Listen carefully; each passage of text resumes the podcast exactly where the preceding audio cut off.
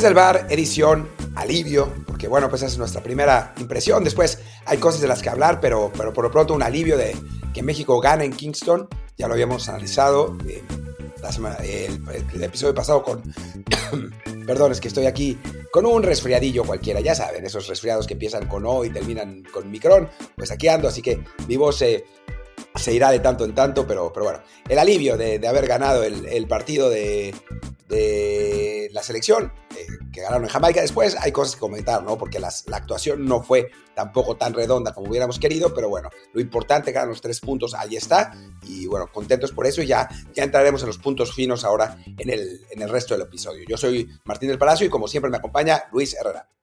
¿Qué tal Martín? Y sí, alivio. Alivio es el que requiere Martín para poder acabar este programa porque eh, no pinta muy bien la cosa, la voz se le va y, regresa a cada rato previo a la grabación, pero bueno, también alivio el que tenemos al ver que los números del podcast están subiendo, así que muchísimas gracias a toda la gente que nos ha dejado un review de 5 estrellas en Apple Podcast y para quien no lo ha hecho, ya sabe, por favor, simplemente pues, un comentario, una línea de 5 de, de, texto, de comentario, mueve mucho el algoritmo y permite que más gente nos encuentre y en serio, créanme que ayuda bastante. Ha coincidido en las últimas semanas que cuando tenemos comentarios se, se van para arriba los números del podcast y esta semana nos ha ido muy bien, así que bueno, ya saben, ¿no? En Apple Podcast, Spotify y demás plataformas, pues en la que más les guste, suscríbanse y déjenos por ahí el comentario de, pues de qué les gusta o también de qué quieren escuchar, se vale. No, no siempre vamos a hablar de temas diferentes, el fútbol evidentemente manda, pero eh, de vez en cuando, como hicimos ya ayer con el béisbol y por ahí con tenis y con automovilismo, también le damos espacio a más cosas. Dicho esto, pues hoy toca hablar de fútbol, ¿o no, Martín? Un buen triunfo, la verdad, eh, un triunfo difícil, un triunfo en un partido muy disputado, que en México, la verdad, em, digo, yo leía en Twitter, porque yo vi el partido después, eh, leía en Twitter muchas críticas y quejas y eso, pero la verdad es que era un, partido complicado de entrada. Eh, jugar en Jamaica siempre, siempre ha sido difícil con esa cancha, por suerte no, no había público y bueno, por, por las características del equipo rival, em, pero bueno, México no jugó tan mal como, como dicen en Twitter. La verdad es que México dictó los términos desde el principio del partido, mucho porque, porque Jamaica salió literalmente cagado de miedo. O sea, jugar, se separaron muy atrás desde el principio. México no fue lo agresivo que quizás debió haber sido. Eh, y bueno, todavía después se quedaron con 10 ellos y todavía después eh, tuvo que llegar el gol, el 1-0, para que México realmente arriesgara y a final de cuentas, bueno, pues consigue el, el resultado y unos tres puntos que pues le dan el pase al Mundial, esencialmente, ¿no? O sea, si, si no sucede alguna catástrofe en el Azteca contra Costa Rica y Panamá, ya estaremos, es, es prácticamente un hecho que estemos en Qatar, ¿no? Sí, lo que yo comenté ayer en Twitter de que, bueno, pasó lo peor para, para la selección eh, en términos de, pues de, miedo, de, temor a quedar fuera del Mundial o de complicarse, de entrar a una espiral tipo la del Chepo de la Torre. Eh, en términos de juego, como dices, no es que México jugara tan mal en como, como con las quejas, pero sí, en el momento en que estás contra 10 y, y te meten el gol, pues es normal que la, que la impresión sea de que esto es un desastre, no juegan a nada, no, no corren, no luchan. La verdad es que en el primer tiempo México fue muy, muy superior. Sí fue un poquito de más o menos, los últimos minutos no, no fue tan claro ese dominio, pero bueno, es normal, ningún equipo puede jugar eh, 45 minutos, digamos, continuos arrasando sin parar. Es normal que de repente haya un pequeño bajón físico o simplemente de, pues, mentalmente viene otro equipo cuenta, pero sí, es el, hecho de que Jamaica jugara muy, muy, precavido, pues ayudó a que México definitivamente fuera eh, el equipo que dominara la cancha. El problema es que pues, le cuesta mucho a México generar llegadas realmente de peligro y eso lo deja muy vulnerable a que con una simple falla defensiva y para variar en balón parado, que sigue siendo el talón de Aquiles, bueno, uno de varios talones de Aquiles de México, pues cae el gol y cuando cae el gol, ahí sí a sufrir, ¿no? Bueno, a sufrir o no, pero en ese momento entran los jugadores eh, que pues quizás debieron haber empezado el partido, ¿no? Em, el Tecatito Corona, eh, que, bueno, es, es, quien realmente al final le cambia la cara. Diego Laines, que eh, claramente en selección no solamente se siente más protagonista, sino que Tata Martino le encuentra una posición en donde puede ser mucho más útil que, que, que en el Betis, que, que francamente pues Pellegrini lo tiene acomodado en un lugar donde pues no está rindiendo y esa es, la realidad, ¿no? Em, y México es más agresivo, es más vertical, juega mejor, eh, porque bueno, es, una postura que quizás ante un rival así debió haber asumido desde antes y termina ganando el partido con fútbol y con empuje, ¿no? O sea, porque sí fue mucho empuje, fue, fue generar eh, la mayor cantidad de jugadas de peligro y a final de cuentas caen los goles, el, el primero un, poco de rebote después de un remate de Alexis Vega que, alcanza a sacar el portero y que después pues Henry Martin la, empuja pues ahora sí que con, los blanquillos. Y después una muy buena combinación entre Tecatito, Charly Rodríguez y Alexis Vega para eh, dar el 2-1 y todavía después Diego Lainez tiene casi el 3-1 pero se lo saca el portero. La verdad es que, que ahí México ya... Eh, pues emocionalmente ya era el, el, ganador del encuentro, pero sí, fue una, una pues digamos, una, una estrategia medio pusilánime, ¿no? De, de, Tata Martino, tomando en cuenta el parado del equipo, del equipo jamaicano. Ahora, no, nadie dijo nada de por qué no jugó Edson Álvarez. Pues había que comentar que como llegó un poco tarde, porque recuerda que el, que el, el Ajax había jugado el, el domingo contra el PSB, pues que él era de quienes llegaron más tarde a los entrenamientos, que quizá llegó este, no al 100%. Eh, también ayer estaba yo peleándome con Ramón ahí en Twitter sobre si habían llegado o no al 100 los europeos, porque pues sí, prácticamente todos los que jugaron el domingo, entre que tuvieron que viajar tarde y lo que sea, pues el Tata no se animó a ponerlos, ¿no? Y a fin de cuentas, pues lo que vemos es que sí marca una diferencia, ¿no? Los, como que los quería guardar para el partido contra Costa Rica, pero sí piensas, caramba, está bien que hayan llegado un poco tarde, que el viaje haya llegado, que sea, que sea un viaje largo, pero el que jugó más tarde de todos, el domingo, habrá tenido de, todos, de todos modos al menos 100 horas de descanso. Entonces sí creo que no es lo mismo, no es que llegó tarde porque jugó el domingo y el partido es el miércoles, o como les pasa con al revés, ¿no? Que juegan en, miércoles por la noche americana y tienen que jugar sábado a mediodía en Europa, que ahí sí es un, es un tiempo de recuperación muy corto. Aquí sí fue, pues para ver, ¿no? El conservadurismo de Tetata, de que el simple hecho de que llegaran un poco tarde, él, Arteaga, Ed, Eric, eh, Tecatito y alguno más, pues también los dejó en la banca, ¿no? Y ya lo de Johan, que no se entiende de plano para nada. No, no se entiende lo de, lo de Johan Vázquez, francamente, que haya ido a la tribuna y que, y que el Cata Domínguez haya, haya jugado, porque dices, bueno, ok, el Cata te puede jugar lateral derecho y, central, pero resulta que se te lesiona el lateral derecho, porque eso pasó, se lesionó Jorge Sánchez, y el que entró fue el Chaca. Entonces, ¿para qué diablos tenías al Cata ahí? ¿no? O sea, tenías, tenías perfectamente cubierto la, la, posición y que sí, que no haya jugado Johan Vázquez, que no haya ido ni a la, ni a la banca, pues es, es eh, pues de en fin, de criticar a Tata Martino. Todo esto lo estamos diciendo. Una, una precisión, el, el Tata, perdón, el Cata no jugó, estuvo también en la banca, simplemente. Es lo que dije, es lo que dije. O sea que, ¿por qué lleva el Cata, digo, ¿por qué lleva el Cata a la banca? Sí, o sea, tú lo, lo, dices, ¿por qué lleva el Cata a la Bueno, porque puede jugar central y lateral, pero no manches, o sea, se lesiona el lateral derecho y no juega el Cata, el que juega es el, es el Chaca, ¿no? Entonces, es ¿para qué lo llevó? ¿No? Mejor poner en la banca a Johan Vázquez, ya si no va a empezar, o sea, por lo menos tenerlo ahí. Además, Johan jugó 60 minutos el viernes, si no me equivoco, ¿no? Es, es eh, absurda esa situación. Pero bueno, estamos, por otro lado, quejándonos dentro de, entre comillas, la abundancia, ¿no? Porque México gana 2-1. O sea, yo no quiero pensar qué habría pasado si México pierde ese partido, ¿no? O sea, estaríamos, pero nosotros, pero sobre todo la banda tuitera y los periodistas en el absoluto tremendismo, ¿no? Sí, porque a fin de cuentas, como además ganó este Costa Rica sobre Panamá, pues habríamos quedado ya únicamente con dos puntos de diferencia contra el quinto lugar, ¿no? Que ya es la zona de que te quedas fuera por completo. Entonces sí, el pánico que estaría corriendo en este momento sería absoluto. Afortunadamente, si el partido, eh, creo que hubo una persona de los que me han estado jodiendo últimamente en, Twitter por el tema de este de Herrera y lo que habló de, de, que el público pesa o no pesa, que cuando cae en uno de Jamaica, de inmediato salta ahí ahí está, ya ves, ¿a poco el público tenía la culpa de la derrota? Y después, mira, ¿qué crees? Que México remonta, en este caso en un partido sin público, y la verdad es que no es que la afición tenga culpa de las derrotas, porque no la tiene, pero cuando estás jugando un partido que se te complica, eh, no tener un público hostil enfrente ayuda, ¿no? En este caso, pues era un público, no, había un público hostil porque estaba el partido por cerrado, pero bueno, eh, sabemos que si esto pasaba en México, la, la de abucheos y de oles habría empezado de inmediato y habría hecho aún más complicado para el equipo, pues mantener la mentalidad de estar concentrado, de ir hacia adelante, de no caer en la frustración, ¿no?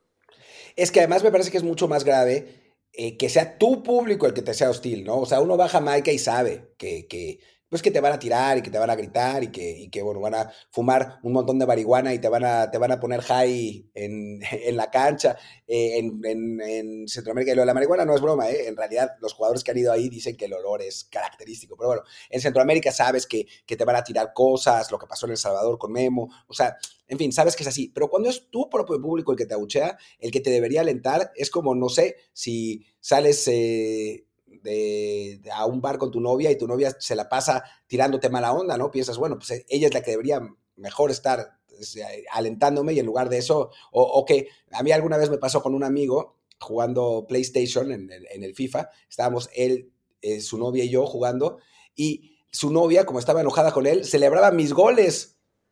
Y, yo, decía, yo decía, hijo, hijo, eh, pero, pero bueno, pues es un poco así, pero a nivel macro, ¿no? Entonces sí creo que, que el público es importante y que, sea, y que tu, tu propio público te dé la espalda, pues sí es, es una losa que no solo es más pesada, sino es absolutamente absurda, que no, no, que no debería ser. Pero bueno, en este caso no hubo público, por suerte, eh, creo que, que, ayudó porque el, estadio hubiera sido una caldera después del gol de Jamaica. Quizás no le hubieran sacado la roja al, al jamaicano con un, con un, estadio lleno, aunque el VAR determina con justicia que la entrada es terrible. Por otro lado, hay un penal sobre Funes Mori que no marcan y que para mí era clarísimo. Em, pero, pero bueno, México aprovecha las circunstancias, gana el partido, eh, hace, saca esos tres puntos y creo que Luis, si te parece, em, pues vayamos jugador por jugador, ¿no? Como solemos hacer, ya llevamos 10, 10 minutos, así que podemos echarnos los próximos, 20 platicando hombre por hombre y con eso eh, seguir redondeando este, este análisis del triunfo de México, ¿no? Pues va. De entrada, pues creo que Memo Ochoa no hay casi nada que decir de él, ¿no? O sea, en la jugada del gol no, no veo que tenga culpa, el le dirán, habrá quien recuerde, es que el, centro salió, pero pues el centro ahí sí estuvo fuera de la chica y fue un, mal despeje de Araujo que luego eh, se complica aún más con la terrible eh, participación de Funes Mori. Pero bueno, fuera de esa intervención, pues Memo no tuvo nada que hacer en el partido. Creo que tuvo, si acaso, una, una, salvada y ya, pero una actuación, digamos, bien a secas porque tuvo muy poco trabajo.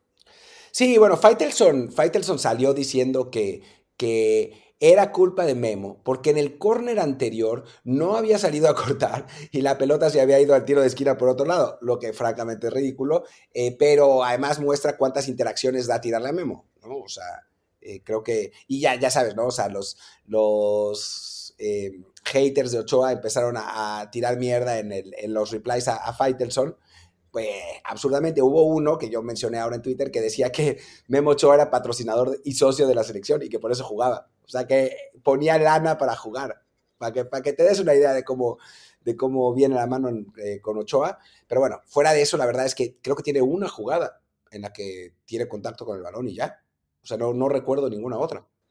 Claro, según aquí en las estadísticas de mismarcadores.com, eh, tuvo Jamaica tres remates y solamente uno a puerta, que sí, eh, ni siquiera lo ponen como salvada de Memo. O puede que fue tan fácil el, disparo que no, no lo contaron como, como tiro detenido. Y sí, bueno, pues digamos que le podemos dar un 6 por el simple hecho de que, bueno, no tuvo trabajo realmente, entonces es complicado eh, darle una nota más alta, ¿no? Luego, pues, lateral derecho, lo de Jorge Sánchez, bueno, jugó apenas 5 minutos y se lastimó, así que creo que él, pues, no se le puede calificar. Y al Chaca, creo que, pues, de los, de los defensivos de México, pues estuvo decente, ¿no? O sea, se animó muy poco al frente eh, y cuando lo hizo, pues para variar, no, no hizo gran cosa. Eh, pero tampoco se le puede reclamar nada en cuestión defensiva, ¿no? Creo que también merece por ahí un 6 y ya. Sí, sí, la verdad es que no, no fue, o sea, teníamos miedo, la verdad, de, de, qué, podía pasar por ahí, pero en realidad no, no tuvo como demasiado, no, no fue factor, ¿no? O sea, eh, que bueno, digo, ya a estas alturas es lo único que se le pide, ¿no? Dada la, terquedad de Martino de ponerlo, pero, pero de, fuera de eso, pues pues no, no creo que, haya mucho que, que, resaltar, ¿no? Si acaso, sí, como que el, problema de que, bueno, que, esté ahí, ahora que se, se mojó Sánchez, bueno, dará la, opción a que Julián Araujo esté en la banca en el siguiente partido y quizá tengamos ahí alguna chance de verlo, eh, porque sí, el Chaca, al menos en este partido, no, no restó, pero tampoco sumó, ¿no? O sea, no es, es como que en un juego en el que a la defensiva tuvo muy poco trabajo y muy poca eh, poco riesgo, pues sí, se hubiera agradecido que también a la ofensiva aportara un poco más, pero bueno, no lo hace por lo general, pues tampoco lo hizo ayer, ¿no? Sí, es que el sistema de Martino, como el de Osorio antes, está hecho para que sea uno de los laterales el que vaya más, y en este caso claramente fue Gallardo, y cuando entró Arteaga fue Arteaga, ¿no? Eh, el trabajo del Chaca es cerrarse como tercer central cuando, cuando el equipo rival ataca. El asunto es que Jamaica no estaba atacando, ¿no? O sea, ya al final estaban totalmente echados atrás, entonces pues no había mucho que, que, defender con el Chaca. Quizás sí hubiera sido bueno un poco de iniciativa, pero bueno, lo, que estábamos diciendo, ¿no? Dado que el Chaca es el Chaca, pues mejor que no, que no eh, afecte, ¿no? Ya, ya si no va a poder aportar, mejor que no, que no estorbe. Así es. Luego en la central, Néstor Araujo creo que fue él para, otra vez de lo más flojito del equipo como hizo, no tuvo tampoco tanto trabajo, pero sí hubo dos intervenciones suyas en las cuales falló. Una en el gol, este, que él, es el quien rechaza al centro. No era un rechace fácil, pero tampoco era, digamos, el más complicado. Entonces creo que sí pudo hacer un poquito más. De todos modos, en el gol creo que tuvo más que Funes Mori. Y además, antes de eso, en el primer tiempo, hubo una jugada en la que él, eh, ante Michael Antonio, se cae y puede disparar el jamaicano. Lo bueno fue que estaba ahí Moreno para, para tapar el disparo. Me imagino que ese es el que cuenta la página esta como el tiro a puerta. Eh, pero bueno, digamos que las dos ocasiones de más peligro de Jamaica tuvo que ver ahí que Araujo no estuvo fino. Sí, aunque en el resto a mí no me pareció tan mal, ¿eh? eh fue el, jugador que le dio más salida, eh, cortó, cortó avances en medio campo. O sea, a mí no me pareció que Araujo estuviera tan mal. El problema es que, pues sí, o sea, si eres un jugador que es referente en la selección porque estás en Europa, porque eres titular en una liga importante, con un equipo que está jugando bien, además, en, España, ¿no? O sea, lo que tienes que hacer es dar más aporte que, que, el no equivocarse en jugadas clave, ¿no? O sea, creo que, ese es el problema con Araujo. Debería ser un líder de la defensa y es un jugador que cumple y pues así no se puede. ¿no? O sea, tendría que, tendría que, ser, que ser distinto. Hoy, y pasamos a Moreno, ayer pues Moreno fue mucho más importante. Y sí, sabemos que Moreno tiene una jerarquía eh, que ya, ya conocemos de hace tiempo y que es, uno de los líderes del vestidor y un, jugador que además le da calma a la defensa. Pero Araujo es el que por momento de forma tendría que estar mejor y no lo está. Sí, no, se toca con selección, ¿no? Porque en club Araujo en general juega bien, eh, cumple digamos así, con, más seguridad de la que muestra en selección, y es una pena que, bueno, que en el Tri no lo podamos eh, ver a ese mismo nivel. Y bueno, y el tema de Moreno, que a muchos les molesta que siga jugando, y se puede entender que además que para muchos creemos que ya es hora de que Johan Vázquez tenga más oportunidades, pero bueno, Moreno cumple, eh, para esa gente que lo quiere jubilar, que dice que ya está viejo, que no se puede mover, pues ayer francamente fue de lo más sólido en la defensa, y tuvo esa intervención en el disparo de Antonio estaba el primer tiempo, que fue clave, pues creo que más allá de que sí siga esta percepción de que ya envejeció, ya es hora de César Montes y Johan Vázquez, lo que ustedes quieran, Moreno sigue jugando a un nivel bastante alto para lo que es la selección. Fue ayer el central más seguro y, ah, bueno, no, le dimos puntaje a, Néstor, yo le daría la verdad un 5. Eh, que bueno, aquí en España 5 es aprobatorio, pero bueno, yo uso el esquema mexicano que es reprobado y, en cambio a Héctor yo le doy un 7. Sí, yo 5.5 Araujo porque te digo que hubo cosas que me, que me, gustaron más, pero aún así sigue siendo reprobado, redondeando hacia abajo. Y a Héctor, pues sí, 7 me parece que es, que es correcto. Y creo que es este tipo de partidos donde se aprecia el valor de un jugador con esa experiencia, ¿no? O sea, un partido eh, complicado en una cancha difícil contra un rival físico y rocoso que no, quizás no te, no te requiere tanta, tanta acción, pero sí estar concentrado los 90 minutos para no equivocarte en la que, en la que tienes, ¿no? En la, en la clave, que a veces, a veces pasa y pasó con Araujo, ¿no? Con Moreno, pues vimos eso, ¿no? Y en un partido además en el que, pues, a final de cuentas, tanto Araujo como Moreno se, se enfrentaban a Michael Antonio, que no es nadie, ¿no? O sea, es uno de los mejores jugadores de CONCACAF. Así que, que bueno, creo que, creo que por ahí también hay que, hay que reconocerle eso, ¿no? Sí, así es. Ahora, bueno, vamos a la izquierda con otra vez Jesús Gallardo, que ahí desde la, gente, pues, otra vez furiosa por verlo como titular. Creo que no tuvo una actuación mala, pero pues no, no está aportando lo que antes ataque, ¿no? Yo tuvo él, cuando ya estábamos perdiendo 1-0, un, una oportunidad clara de gol, un disparo que se le fue arriba, y en general, pues no es que fuera un como lateral, pues le tocó mucho más atacar que, a Chaca Rodríguez, y no generó buenos centros, no, no rebasa a, la defensa, sea, no está aportando mucho, y cuando entró Arteaga, pues sí se notó una diferencia, no monumental, pero sí creo que en este momento por calidad Arteaga te da un poco más. Es que lo de Gallardo es raro, caray. O sea, a ver, todos sabemos que por condiciones físicas es un jugador que, y futbolísticas también, ¿no? Cuando, cuando anda Gallardo, es un jugador que, que podría ser muy importante, ¿no? O sea, el lateral izquierdo titular de la selección, sin duda, si estuviera a su tope, ¿no? Más allá de Arteaga y que Arteaga esté en Bélgica, que lo quieran, ¿no? En, en el Mundial de, de Rusia, Gallardo fue, si no el mejor jugador de México, casi. Eh, fue, fue realmente muy importante. Ahora, no está. O sea, está claro que no está. Y no, no es solo que no esté en su club, ¿no? Que ya hablaremos del caso de Laines, ¿no? Que, que en su club no está funcionando, pero que la selección más. No está ni en su club ni en la selección. No está. Entonces, que Martino siga insistiendo tanto en poner a Gallardo es, es realmente un enigma. Si es verdad que, eh, pues Arteaga apenas acaba de regresar de su veto, entonces, eh, pues no estaba como para ponerlo titular quizás, pero no haberle encontrado un suplente a Gallardo, pues sí está raro, ¿no? Por suerte lo sacó, ¿no? O sea, que eso es algo que, que Martino no solía hacer, ¿no? O sea, llevaba a Arteaga y lo dejaba los 90 minutos también, y bueno, con Osvaldo Rodríguez sin duda. Pero sí, cuando un jugador, por más que creas que potencialmente te puede dar mucho, si no está, pues no está, ¿no? Y tienes que, asumir eso y, poner al que sí esté, aunque quizás no tenga el, el mismo nivel y el mismo potencial. Y bueno, por lo que creemos y por lo que vimos también ayer, pues Arteaga en este momento está más, ¿no? Sí, de acuerdo. O sea, a, Gallardo le pondría creo que un 5.5, porque no, no, es, no fue, digamos, eh, no tuvo un impacto negativo en defensa, pero le, falta el aporte ofensivo. Y Arteaga, por el tiempo que jugó, es complicado también evaluarle mucho, pero bueno, quizá le daría un 6, porque sí se le vio eh, pues con más idea a la ofensiva.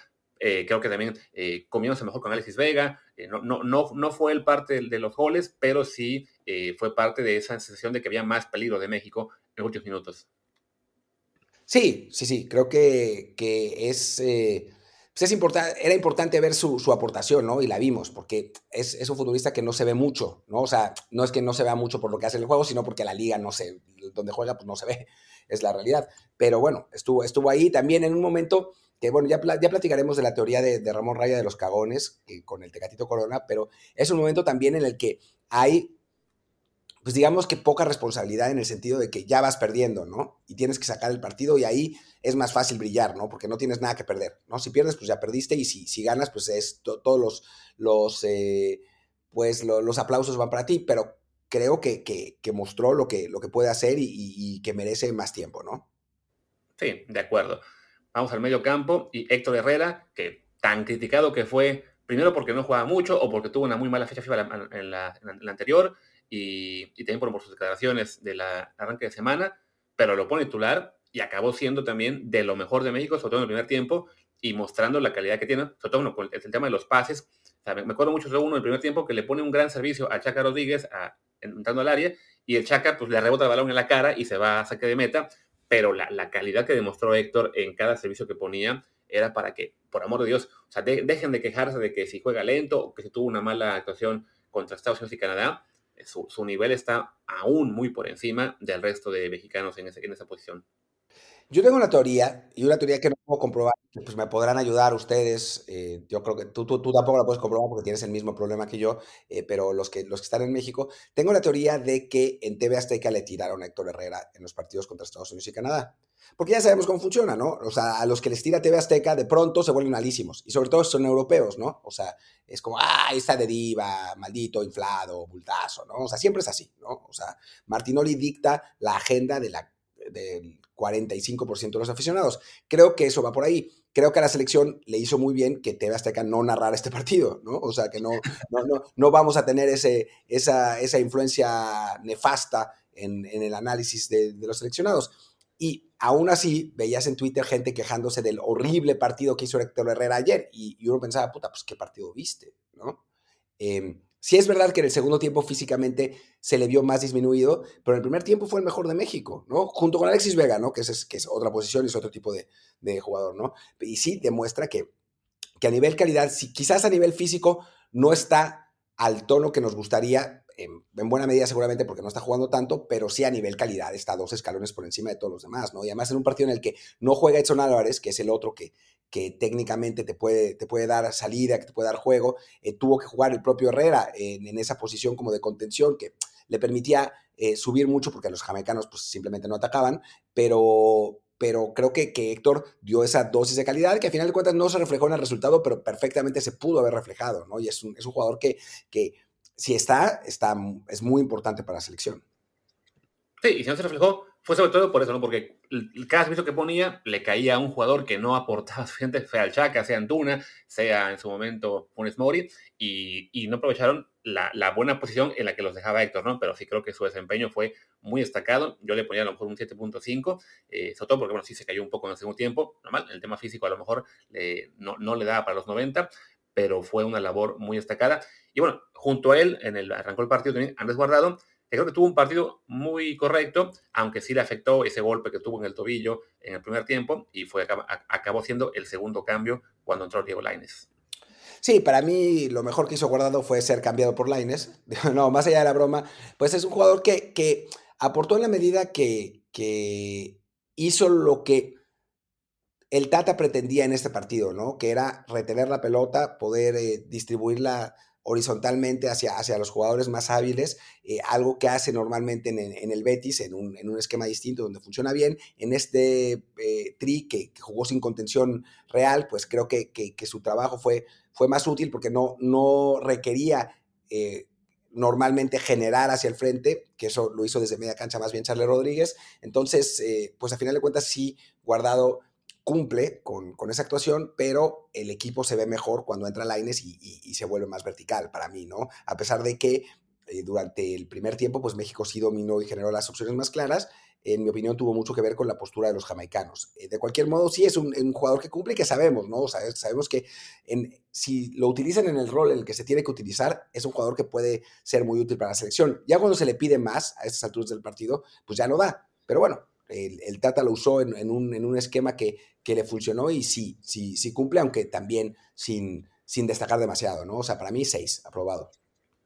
de acuerdo. Y bueno, también juntos en el medio campo tenemos a Charlie Rodríguez, que creo que tuvo un partido muy destacado, continúa en lo que es la, el segundo arranque de año, el, cambio a Cruz Azul le vino muy bien, ha estado jugando muy bien en Liga MX, y ayer lo vimos pues con mucho empuje, con mucha energía, eh, generando buenas llegadas al frente, eh, al final su, bueno, dio, el pase para gol de Alexis Vega en esa combinación con Tecatito. Creo que en general tuvo una actuación de lo más destacada. También le ponía quizás 7.5, no sé si raspando el 8, pero bueno, muy, muy positivo que un jugador que, que, se quedó en Liga MX, que no ha podido emigrar y que parecía que se caía en Monterrey, pues el cambio de club le ha venido muy bien y lo reflejó ayer en selección.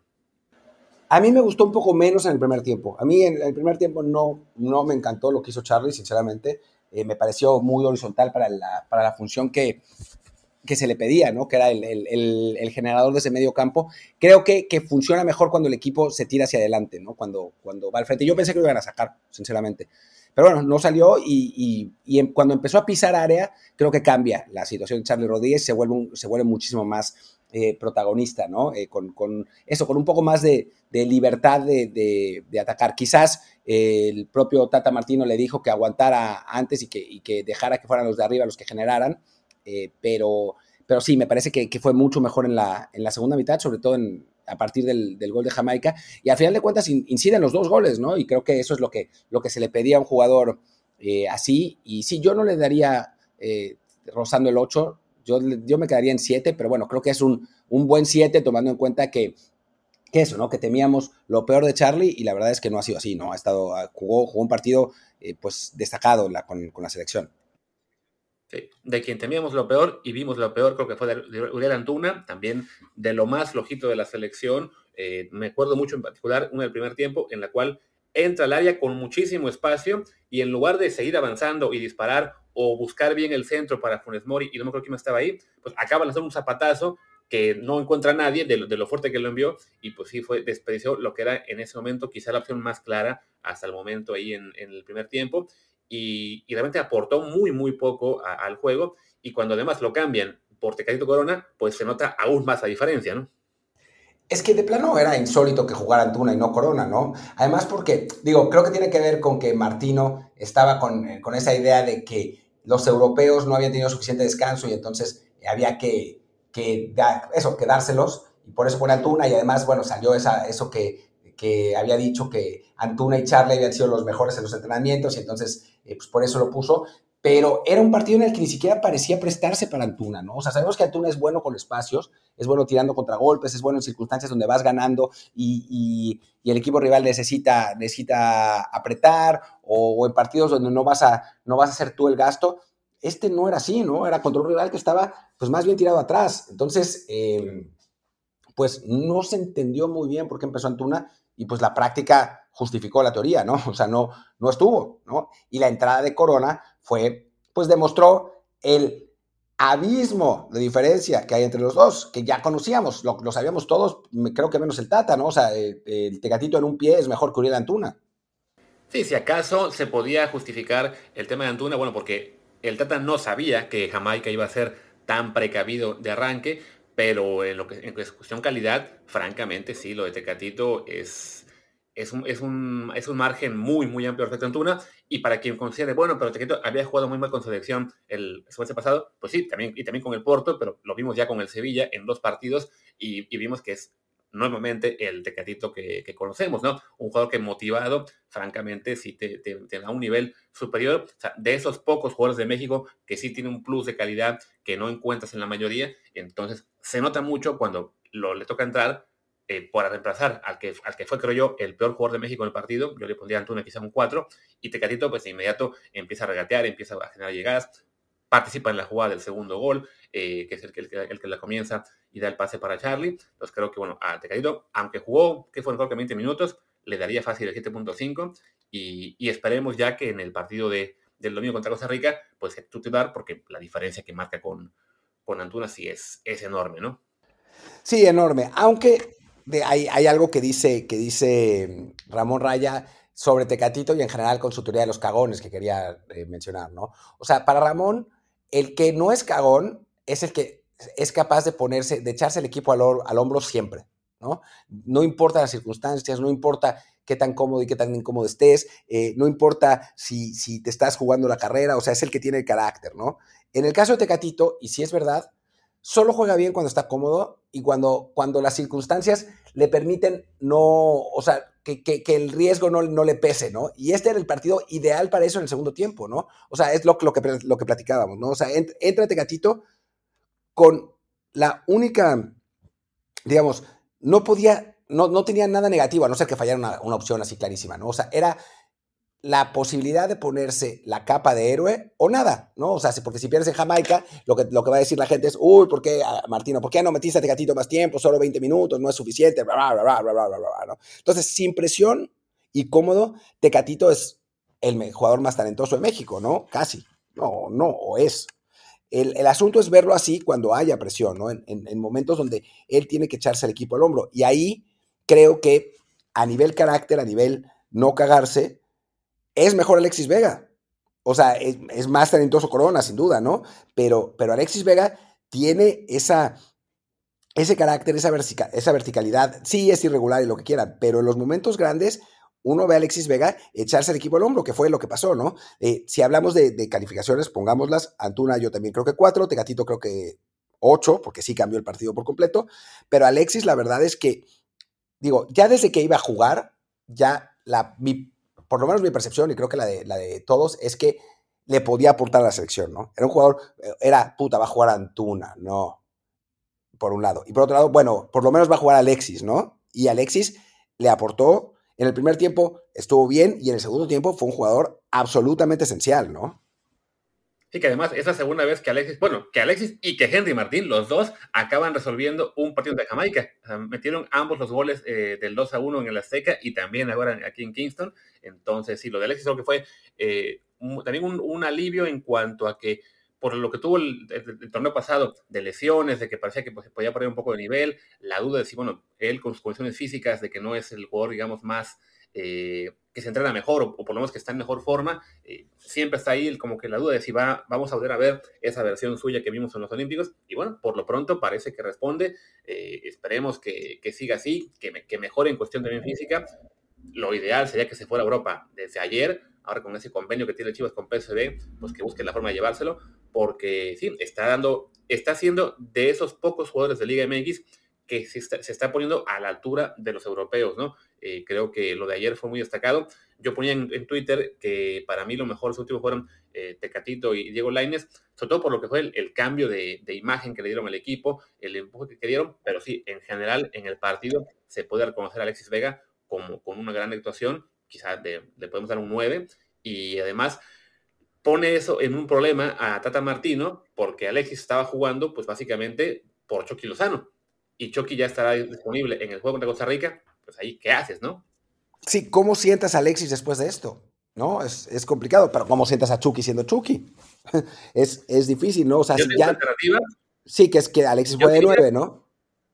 Oja, o Chucky, porque después de, digo, ya para pasar al último puesto de la selección, viendo que Funes Mori, pues francamente tuvo otro mal, otro mal partido y que pues Henry Martin, con todo y que metió el gol, no lo ves para titular, pues piensas, a lo mejor puedes ahí un tridente con Tecatito, Alexis y Chucky, eh, considerando que Raúl Jiménez eh, seguirá en duda por el tema este físico.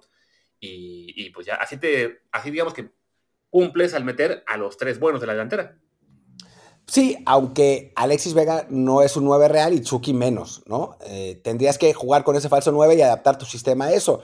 ¿Lo puede hacer el Tata? Pues quién sabe, porque es incapaz, ¿no? Es incapaz de, ofrecerte variantes tácticas, salvo cuando vas perdiendo el partido y tienes que, tirarse al frente, ¿no? O sea, por eso usa siempre a, un 9 alto de referencia, ¿no? O sea, Henry Martín nunca le ha encontrado, también con cierta lógica, ¿no? Pero nunca le ha encontrado esa, esa posición de, jugar de titular porque porque no cumple con las características, ¿no? O sea, cumple más bien como, como un revulsivo en el, en el esquema de, de Martino, ¿no? O sea, pone a, Jiménez y pone a Funes Mori porque son jugadores parecidos, ¿no? Poner falso 9, o sea, Alexis es más 9 que Chucky sin duda, pero, pero poner falso 9, pues no entra normalmente dentro del, esquema de Martino. ¿Podrá hacerlo?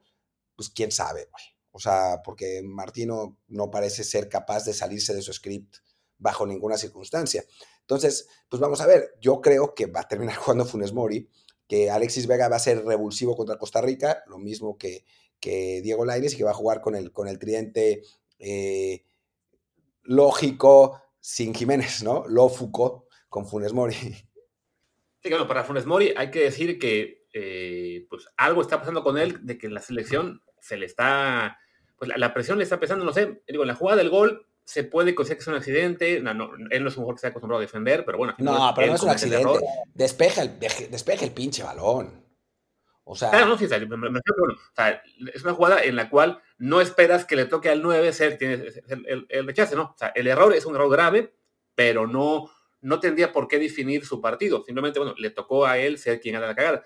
Pero luego también en un tiro libre acaba siendo él quien bloquea el disparo del compañero, creo que de Alexis Vega, y en general, pues no, no tuvo él eh, oportunidades de gol, eh, salvo, eh, entonces, dice, bueno, ¿qué, te aporta en este momento Funes Mori? No, sí, se, mueve mucho, se combina con los compañeros, hay cosas, digamos, que los que no somos tan expertos en fútbol y en táctica no podemos ver, pero al final de resultados, la verdad es que en este momento Funes Mori no, no ha rendido, le, le ha costado mucho ser el 9 de la selección, y pues sí, sería ideal, por un lado, bueno, que Raúl Jiménez esté a, esté a punto para jugar contra Costa Rica y así ya fuera debate, pero si no está Raúl Jiménez, sí pensaría que no sería una mala idea probar con Chucky o con Alexis, porque lo de Funes Mori, pues sí, ya es ese tipo de jugadores que, como Gallardo, ¿no? Mantenerlo, mantenerlo, mantenerlo, porque sí, o porque el técnico cree que es su mejor opción, pues el resultado está siendo muy negativo. Bueno, y con Gallardo tenemos el referente de que ha sido bueno en selección, que ha sido importante en selección, eh, que ha jugado mundial. Funes Mori, salvo un par de partidos en Copa Oro, parte de partidos que ni siquiera fueron decisivos, sino partidos de, primera ronda, la verdad es que no han dado con la selección mexicana, ¿no? Y, y sí, ojalá, la verdad es que Santi Jiménez de ese estirón para ya sacar a Funes Mori de ahí de una vez por todas, ¿no? Eh, también, si, si, Tata Martino insiste en meter a un compatriota, pues mejor meter a Santi Jiménez, que tiene 21 años, ¿no? Que, que, te puede dar mucho más potencial y que cuando ha jugado con selección lo ha hecho bien. Entonces, me parece que, que por ahí va el asunto, ¿no? Yo, la verdad es que no tenía nada contra Funes Mori, ni mucho menos. Si podía aportar, pues encantado, bienvenido. Pero lo cierto es que no está aportando nada, ¿no? Y pues al no aportar nada, pues chin, ¿no? De que le dé la oportunidad a alguien más. Parece difícil porque pues ya sabemos lo que es el Tata, ¿no? Es eh, además un técnico al que le gustan esos, los, jugadores veteranos en esas, en esas posiciones, que, te den cierta jerarquía, etcétera, pero sí sería un momento de que pues, le, dieran aire, ¿no? literalmente. Eh, pero bueno, entra Henry Martín y no, puedo no se puede decir que cambie el juego porque no tiene tampoco tantísima participación, pero mete el gol. Que eso para un 9 es lo que le pides, ¿no? Y de nuevo es, eh, pues es un jugador determinante en, un partido contra Jamaica, ¿no? Quizás sin, sin que estuviera ahí con ese empuje y con, con como, pues metiendo el gol como fuera, pues no, no rescatábamos ese partido. Sí, ¿no? Un gol a la así que para quien se acuerde de aquel aquella final que ganó el Pachuca Cruz hace muchos años, pues así fue el gol de, Henry Martín básicamente, y creo que, no es que tuviera él una labor destacadísima, que fuera un jugador, eh, que sea un jugador, digamos, virtuoso, o que él le cambie la cara al, equipo, pero bueno, ese empuje, esas ganas también ayudan en un partido como este de ayer, que era complicadísimo, y eh, no creo que, que dé para que lo consideren como titular, pero bueno, se confirma como un buen revulsivo en un partido en el que sí a México le hace falta ahí un digo, ya una vez que esté Jiménez de, vuelta, pues va a ser muy complicado ver a, a, Henry Martín jugar mucho, pero bueno, por, por, por, por puntuación de jugadores, creo que a Funes Mori también con un 4, 4 quizá, y a Henry Martín, porque entró y metió gol, le doy un 7. Sí, yo hasta 7-5, ¿no? Porque, bueno, entró a cumplir lo que tenía que hacer, ¿no? Y eso, eso es importante. Lo metieron para, para rescatar el juego, porque la situación estaba como estaba, y lo hizo, ¿no? No se le podía pedir más a, a Henry Martín. Y después el último cambio que nos falta es el de Diego Laines, que la verdad, sin ser extremadamente efectivo, porque no lo fue, eh, creo que, que cumple con eso, que es lo que, lo que mejor le hemos hecho, le hemos visto hacer en selección, que es ser vertical, agarrar la pelota y encarar. Y eso te cambia mucho las características, las características de un partido, ¿no? Si no tienes eh, jugadores así, los rivales se te pueden plantar atrás y saben que no los vas a, a penetrar, ¿no? O sea que todo van a ser pases diagonales, todo van a ser intentos de, de, descolgadas por la banda y centros, ¿no? O sea, puedes plantear tu defensa. En el momento que tienes un jugador que te va para adelante, que intenta eh, desequilibrar por los pasillos interiores, entonces eso te obliga a pararte más atrás y te complica la vida. Y creo que eso es lo que, lo que hace Diego. Lamentablemente falla la, la la jugada que podía ser el 3-1, creo que hubiera sido mejor si lo hubiera puesto a segundo poste para que la metiera Alexis. La intentó de primera, que no estuvo mal, pero pues no logró colocar el disparo eh, como, como debía. Pero me parece que su entrada fue importante precisamente por eso, ¿no? Porque no tenemos jugadores así. O sea, Alexis lo hace, pero más tirado en banda. Eh, y, para México es, o sea, nunca tenemos jugadores así con México. Y para México es importante. Y por eso también eh, la necesidad absoluta de mantener a Marcelo Flores, porque es un jugador muy parecido en ese sentido de los que no abundan en México a lo mejor el, aporte de Laines no, no se acaba registrando en, en goles, asistencias, pero sí en el impacto que tiene eh, en, la defensa rival, ¿no? Una defensa que de estar simplemente pues parada en un bloque de cinco defensas y tres mediocampistas de contención, básicamente, eh, al, entrar un, un, jugador como Diego, eh, te, te, destabiliza, te tienes que mover más, te acabas abriendo huecos a otros jugadores y ahí es como México encuentra la, la opción de meter este, los dos goles, ¿no? Pues creo que lo de Diego, muy destacado y también, de nuevo, un recordatorio para toda esa gente que dice, ah, es que si no juegan en Europa, ¿para qué los quieres en selección? Bueno, pues porque aunque no tengan mucho ritmo de, juego, aunque no estén jugando eh, todo lo que quisiéramos, pues son jugadores de mayor calidad y son jugadores que te pueden desequilibrar un partido a una escala que los que están en Liga MX, en su mayoría, salvo Vega en este momento quizá, o Charlie, eh, no lo hacen, ¿no? Entonces creo que lo de Diego muy destacado. Eh, me llamó la atención de que jugó con el número 5, lo cual me da ahí la pista de que él no estaba considerado originalmente para jugar, sino que más bien pues, le, tocó entrar en la convocatoria de último momento y así fue como acabó con el, con el dorsal número 5. Eh, y vaya, un recordatorio de que él tiene que estar siempre disponible, ¿no? O sea, aunque no, no, no como titular, evidentemente, pero sí como un jugador de, de, revulsivo, porque francamente en juegos que se complican como el de ayer, él, Tecatito, es el tipo de jugadores que sí te pueden cambiar la cara. Es que es eso, ¿no? No tenemos jugadores así. O sea, no, no estoy hablando que no sea un Messi, ¿no? De que no hay en México jugadores de esa calidad, sino las características de, la, de no las tiene nadie más en la selección. Y es alguien que te puede servir mucho, ¿no? Por el, por el tipo de perfil que tiene. Sobre todo, y ahí sí, mis absolutos respetos a Tata Martino, la manera en que lo utiliza, ¿no? Que es no pegado en banda como, como lo hace eh, como lo hace Pellegrini en el Betis, que lo hace mucho más inefectivo y para lo que un jugador como Tecatito es mucho más útil, eh, sino más bien partiendo desde banda, pero metiéndose por el centro, ¿no? Metiéndose en, diagonal, eh, en este caso incluso alternando bandas, que fue, que fue lo que hizo Diego, o sea, jugó en general por la, por la banda derecha, pero después apareció por izquierda, o sea, creo que, que, Martino le ha encontrado esa, esa posición que, que, no puede ocupar en Betis porque la utilizan, la, ocupan Fekir y Canales, que son los mejores jugadores del equipo, pero en la, en la selección que no tiene, o sea, que no tiene jugadores que partan de, media cancha para tirarse hacia adelante, es muy útil. Y es un jugador que, por lo menos hasta que Marcelo Flores no dé ese, ese brinco físico que, queremos que dé, es un jugador que tiene que estar siempre, ¿no? Y siempre disponible. Eso, no de titular, porque no le da por el momento, pero para tratar de cambiar un partido es muy importante. Sí, definitivamente Diego tiene que estar ahí. Eh, como cambio, no, no es un jugador que esté todavía perfecto con México, pero sí, aunque le toque jugar poco en el Betis, en selección se tiene que llamar, es un poco recuerdo lo que era con Gio, Santos, que incluso cuando estaba mal en clubes, en selección aportaba. Entonces, con Diego hay que acostumbrarnos a eso, ¿no? Que a lo mejor le, toca jugar muy poquito en su club, pero en selección su aporte es importante y por lo tanto se le debe considerar. Y Martín diría que ya con eso pues podemos ir cerrando, ¿no? Creo que no, no queda mucho más que decir. Si acaso, bueno, el que México sí sigue tercero en la eliminatoria, pero ya con un camino mucho más tranquilo. Quedan cinco partidos, cuatro son en casa. La única visita es a Honduras, que es última de la eliminatoria. Entonces, salvo una catástrofe realmente de proporciones Chepo a la cuarta potencia, México va a estar en el Mundial. Es que tendría que haber como dos aztecazos, ¿no? O sea, dos, tres aztecazos seguidos en, en, la eliminatoria como para que México no esté en el Mundial. O sea, tendríamos que perder contra Costa Rica y contra Panamá. Y después contra Estados Unidos. O sea, está muy difícil. Está realmente muy difícil que México eh, no califique. De hecho, lo más normal sería que ganáramos los dos que quedan y que con eso amarráramos el boleto ya.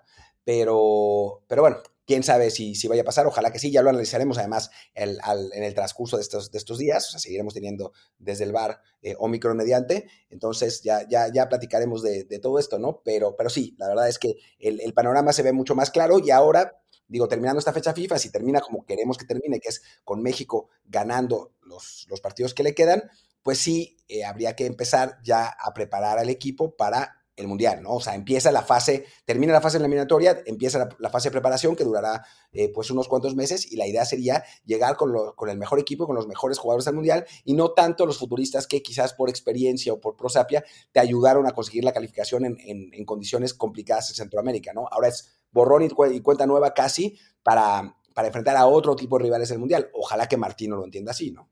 Sí, ya que en el momento que se pueda amarrar en matemáticas de la calificación o pros virtualmente, que sí, si se le gana a Costa Rica y Panamá, es ya muy, muy factible que México esté calificado matemáticamente eh, para la siguiente, bueno, ya para el Mundial.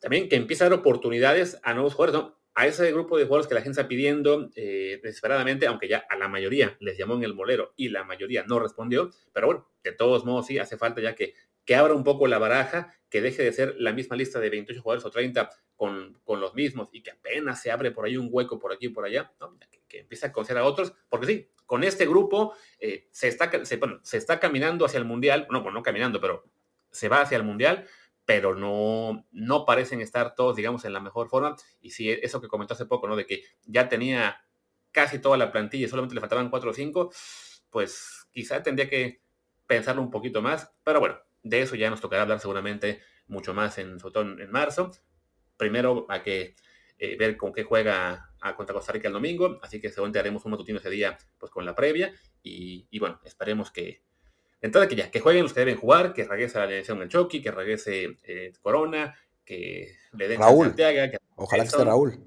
Esté Raúl, eh, y sí, porque más, con todo el equipo que tienen este, cosa ahora mismo completo, a Costa Rica se le debe ganar sí o sí con, con tranquilidad, ¿no? y sin el equipo completo. O sea, Costa Rica es, es, un equipo que no tiene nada que ver con, la, con Costa Rica de antes, ¿no? O sea, la, la, selección que está jugando ahora de Costa Rica es la misma de 2014, ¿no? Eh, ocho años más vieja. Entonces, pues sí, no, no tendría que ser un, un, rival de demasiado de cuidado. Se le jugó allá y se le ganó allá.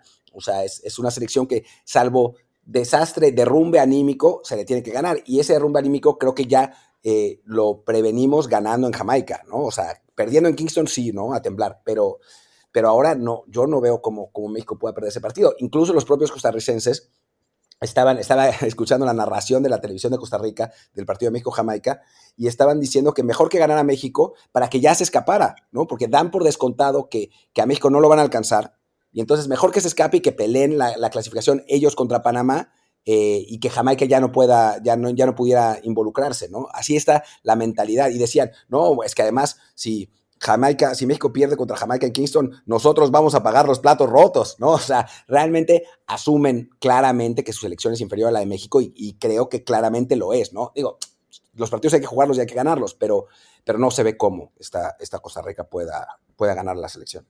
Ahora el, el panorama se ve muy claro en lo que es la eliminatoria. Están arriba Canadá, Estados Unidos y México en, eh, con 19, 18 y 7 puntos. Luego Panamá en el puesto de repesca con 14 y Costa Rica con 12. Jamaica se quedó con 7, Salvador con 6, Honduras con 3. Entonces, sí, la, la gran pelea de Costa Rica es contra Panamá. Eh, Panamá va contra. ¿Contra quién va? Perdón, ya, ya, me confundí de fechas. Jamaica, Jamaica local. Contra Jamaica, precisamente. Entonces, ahí lo que, le, lo que le conviene a Costa Rica es que empaten entre ellos.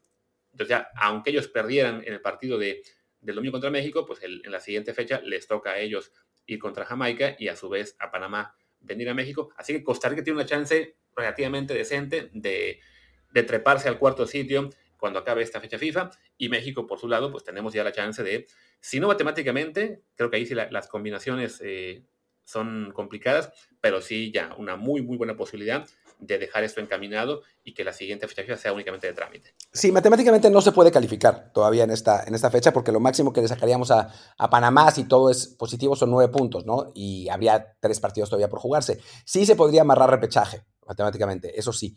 Eh, pero si llegáramos a sacarle nueve puntos a Panamá, incluso seis, pero si llegáramos a sacarle nueve puntos a Panamá eh, y la diferencia de goles ya está. O sea, ya, ya es un hecho, ¿no? Eh, entonces, sí, pues hay que, hay que ganar estos dos partidos que quedan, también para tranquilizar por completo las aguas y, bueno, pensar en otra cosa, ¿no? Pensar ya en, el Mundial y la preparación para él. Perfecto. Pues bueno, diría, que ya, cerremos, no queda mucho más que decir, regresaremos mañana con un matino quizá de Pix de la NFL, quizá de previa al partido, no lo sé. Pero bueno, no, aún queda mucho contenido esta semana y bueno, por la fecha FIFA, pues no, no dejaremos de estar ahí al tanto de la selección. Por lo pronto, yo soy Luis Herrera, mi Twitter es arroba LuisRHA. Yo soy Martín del Palacio, mi Twitter es arroba Martín de ELP y el del podcast es desde el bar pod, desde el bar POD. Muchas gracias y eso, nos vemos mañana a ver con qué y ya, ya estaremos haciendo eh, previas y, y análisis de la selección. Chao.